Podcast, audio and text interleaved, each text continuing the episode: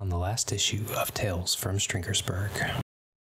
all this stuff with consistency and continuity, he doesn't really know how to process it all. There's something I was gonna eventually tell you, but I was hoping to wait until all this blows over.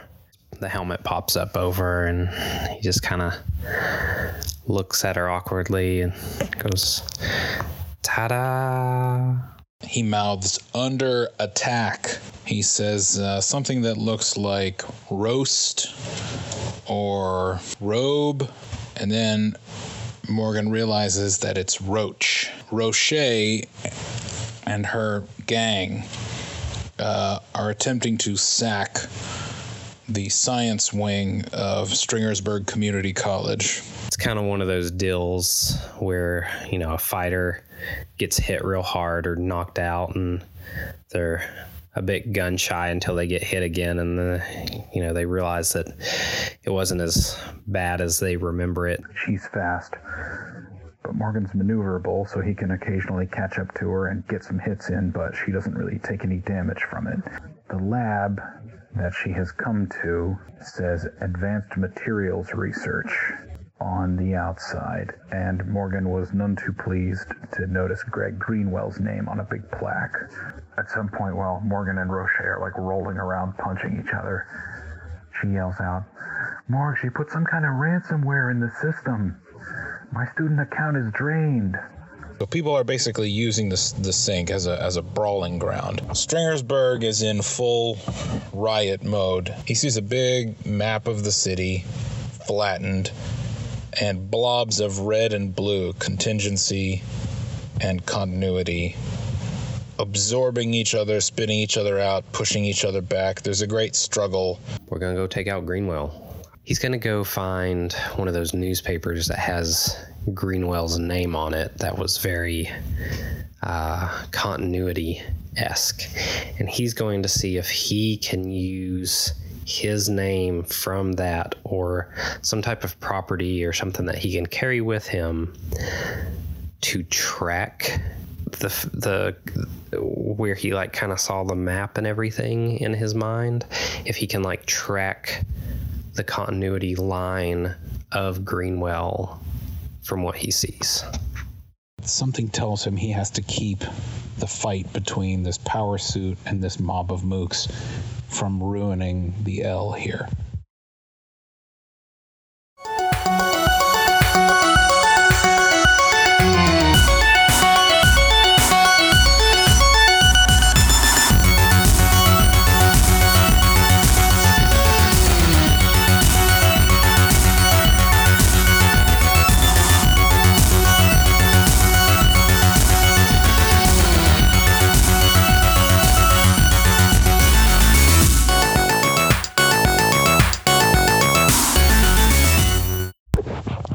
Morgan flings a few choice insults at the uh, participants in this little melee. I'd like for you and the audience to imagine the particulars, but uh, Morgan has observed enough about the strongmen at this point to know that they do not like challenges to their masculinity, and the technocrats and anyone aligned with them does not like to be thought of as stupid. So, do with that what you will. Drucifer and listeners. Uh, in any case, they peel off from each other to come after him. Uh, Morgan slash Sentinel immediately has to start dodging energy blasts from the Cease unit.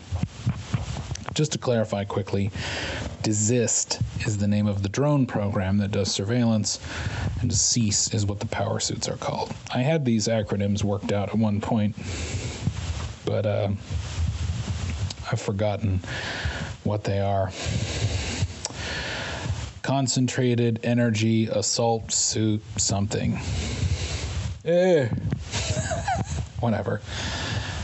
Uh, okay, so uh, Morgan is able to kite his enemies into an abandoned building, knock out strongmen more or less one by one. Um, and let's just have a quick description from you uh, about the fight with the power suit. Um, I was going to pull something from the street level archetypes book, so it's a power level six. This energy suit, um, meaning Morgan really will have no trouble beating it, but um, I'm wondering if you want to use the terrain.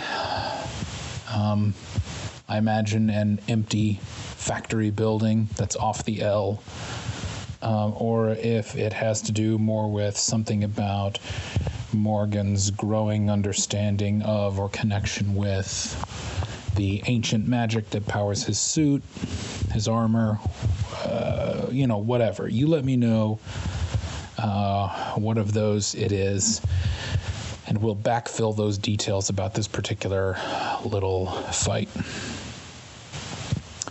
After that, Morgan is gonna start to get a vague sense of a presence as he works his way through the city. He's still got this picture. Actually, no, sorry. Um, the strong man initially like snatched the paper out of his hand. As he's like leaving the scene of his fight with this cease unit, bit of newspaper comes blowing across his path, and he just sort of instinctively catches it. And again, it's the front page image of Greenwell. So he's back on the track, he's back on the scent. He starts to feel almost like he's hearing someone whispering in his ear, or like he sees somebody just out of the corner of his eye, someone like ducking down an alleyway just out of sight. The sense that there's a personality here he's engaging with, or, or following, or that wants him to know that it's there. He's able to correctly interpret this, these signals. The figure from his dreams who has given him some information about the suit, the female occultist, let's call her, the maker of the armor, she's sending him little signals somehow through the suit. And she's guiding him to the next stop on his path toward Greenwell. His next clue comes in through the magical radio from Roland, who tells him, uh, Chief, I uh, got a message from one of my, you know, contacts. Greenwell's on the move. Yeah, he's not staying in one place. You know, these guys, they're not even really guys, so they have a hard time staying focused. They can't tell me where he is, but they can say he's moving around and he's got a lot of company. Whenever you track him down, you're gonna have to get through a few people to get to him. All right. Good luck, pal. We're holding it down here in the sink. I uh I threw my first punch. It sucks. I think I scraped all the skin off my knuckles. You didn't tell me that was coming, did you? After he switches the message machine off, he can hear a voice again, uh, not from the unit, but from around the corner. For a moment, he thinks it's the same sort of wispy, indistinct voice he's been following for the last few minutes. Maybe a woman's voice, maybe the woman's voice, maybe not. But then there's some other quality to it that he takes notice of. It's a man's voice, it's sort of commanding, and he can only hear one side of it, but he can tell it's in conversation.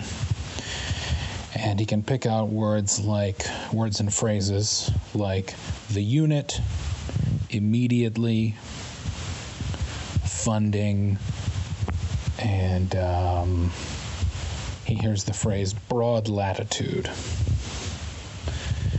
So, after a minute of following this voice and hearing little bits and pieces of it, he's convinced that it's Greenwell's voice. And having just heard that Greenwell himself is mobile, he takes off after it. Uh, what he finds is a where he ends up is in front of a suburban house. Well, okay, not suburban. He's not in the suburbs. He ends up in front of a two story single family brick home. Um, and he's convinced the voice has come from in there. Um, the front door is open, so I'm just going to assume he goes in. Finds that this house has a big basement, way out of code.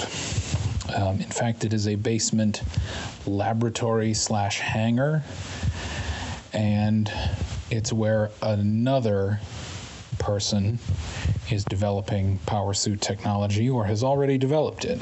Now, uh, you're going to have to tell me a little bit about this character for us to proceed because this is one of your creations. Tell us about Red Empowered Scout because Red Empowered Scout is strong in continuity, appropriately enough and has just been on the phone with Greg Greenwell. That's why Morgan heard Greenwell's voice, and Greenwell's voice brought him here.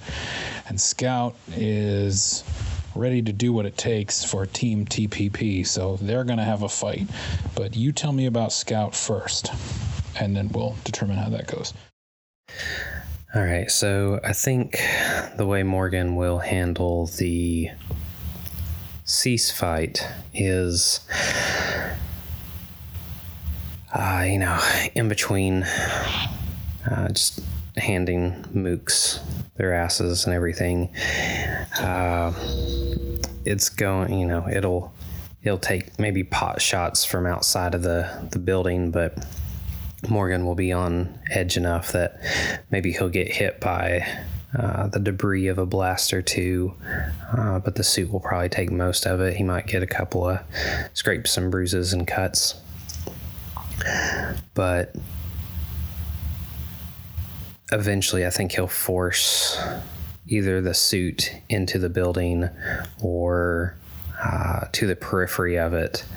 And yeah, I think that'd be more. It, you know, it it'd come in for like a, a scan on one of the floors after he'd taken care of all the strong men, and he, you know, is, is hiding. Uh, around the corner or something like that, and it gets close enough where he thinks he can reach it, and it's one of the, you know, like windows or something that he's already blasted out of a of a small, you know, like three or four story building, and he's probably on like the third floor, and you know he just kind of runs out and uh, jumps on it and just you know hits it and does some damage to the the battery pack or or something like that, and which causes the jets to malfunction and uh, grounds it. And then they kind of have a protracted fight of uh, him slowly taking apart the armor piece by piece. Uh, while mostly playing on the defensive, you know, he'll he he's takes his time and kind of does more precise hits and takes out its targeting system first, which, you know, allows for the the firing mechanisms to not be as precise. And you know then he eventually starts taking those out and um, I don't imagine that he actually like cracks through the armor, but maybe he powers it down to the extent where it can just, it's pretty much just a lump and a, a person trapped inside of it or whatever, uh, with just only the most either rudimentary or the system's just completely shut down. And then uh, a little backstory on Red Empowered Scout. It's a complete ripoff of uh, Mighty Morphin Power Rangers, and uh, the guy's name I think is like Scott Austin, uh, which again is a ripoff. And uh, this is a guy who, much like Morgan, he, he's a bit older, but much like Morgan, grew up watching the, the old Sentai shows and everything, and he's kind of a genius level inventor and fell in with the wrong people, although he's completely unaware of it, to um, get his creations bankrolled. So he has like tech powered uh, Power Ranger suits, which look very similar to Morgan's. Uh, although probably you know not as mystically advanced uh, more modern day, you know, strength enhancers and uh, movement and, you know, basic physical things like that and powered weapons. Uh, he's the only member because he hasn't found four other people that he deems worthy to, to wear the other suits. And he also has uh, robots, which two of which are built his, and another one, uh, you know, big animal themed robots that could combine into to larger ones, but he hasn't finished the other three. So, you know, Morgan would probably walk down and see this this laboratory, uh, this this workshop, and the guy's costume and everything, and you know, they have a very similar aesthetic, very similar interest, and maybe on a, uh, a you know a different day, a, different time, and everything, uh, they could you know, nerd out about this. One of the few things that that Morgan can nerd out about that's outside of fighting and uh, that kind of stuff which is you know that's kind of probably one of the things that that sparked his interest in the in the martial arts uh, but the guy's probably got some kind of cursory training. Like he's he probably relies more on on the tech. Like uh, let's say it's got uh, fighting, not necessarily katas, but but fighting techniques. Uh, built in kind of as muscle memory in the in the targeting system of the the helmet kind of if it sees a blow coming in will move the user's body quickly to you know if they're not already in the process of. So it's got like a muscle enhancement reflex enhancements. Uh, but this is only the fight starts off and it's, it's pretty even. Uh, you know it's this spectacular show of, of martial arts back and forth. Uh, but Morgan pretty quickly fly, finds the the flaw in Red Empowered Scout system, and it's that the system can only handle recognizable uh, martial arts. It, it doesn't handle handle like um, improv moves so Morgan kind of kind of breaks form, which for him is is pretty natural. Like I guess after getting his ass handed to him and everything, he's been a bit more cautious and and gone back more to to the roots of of his what he's learned, um, a bit more formal, and he you know kind of realizes that that's what what he's doing, so he kind of starts throwing and mixing things in and uh, throwing odd angles and and uh, weird attacks and off balance attacks and everything, and it just kind of works around the suit. And I guess he's kind of using his as a benchmark, and that this doesn't quite have the the armor that his does, and even when he brings out the weapon or whatever, um, Morgan has a tough tougher time with that because he's not used to fighting, you know, a long sword, a power sword. Um, but he still just kind of throws in a bit of, you know, parkour, acrobatics, um, you know, shit you'd see on some on TV, some Ty Lee stuff from Avatar, and that'd be how he'd fight it. But um, before I forget a, a bit more background on on Scott Austin is he's he's definitely not a bad guy. Like he probably joined the TPP and is fully supporting them because he probably truly believes in technology making people's lives better. Like this guy is. Uh, this might be you know a, a hideout or his family's out, but he's got like a wife and kids, and you know he, he's he's really not a bad dude. But uh, yeah, if if the TPP or whoever told him to that the Cerulean Sentinel was a bad guy, then he would wholeheartedly believe it and, and fight with everything that he's got. Um, so yeah, Morgan Morgan wouldn't kill the guy, even though he's he's really strong in in continuity. Uh, he would just take him out, um, mostly because he would want information from him about Greenwell, since that seems to be where this trail is leading. So. Um, if he doesn't knock him out, like if he just can kind of uh, incapacitate him uh, through the fight at the end, then he would uh, question him again. Uh, Morgan's just hit that point. He's not going to worry about intimidating because he knows he's not a scary dude. So he's just going to uh, beat on him until he gives him his answers, even though he may feel bad about it later.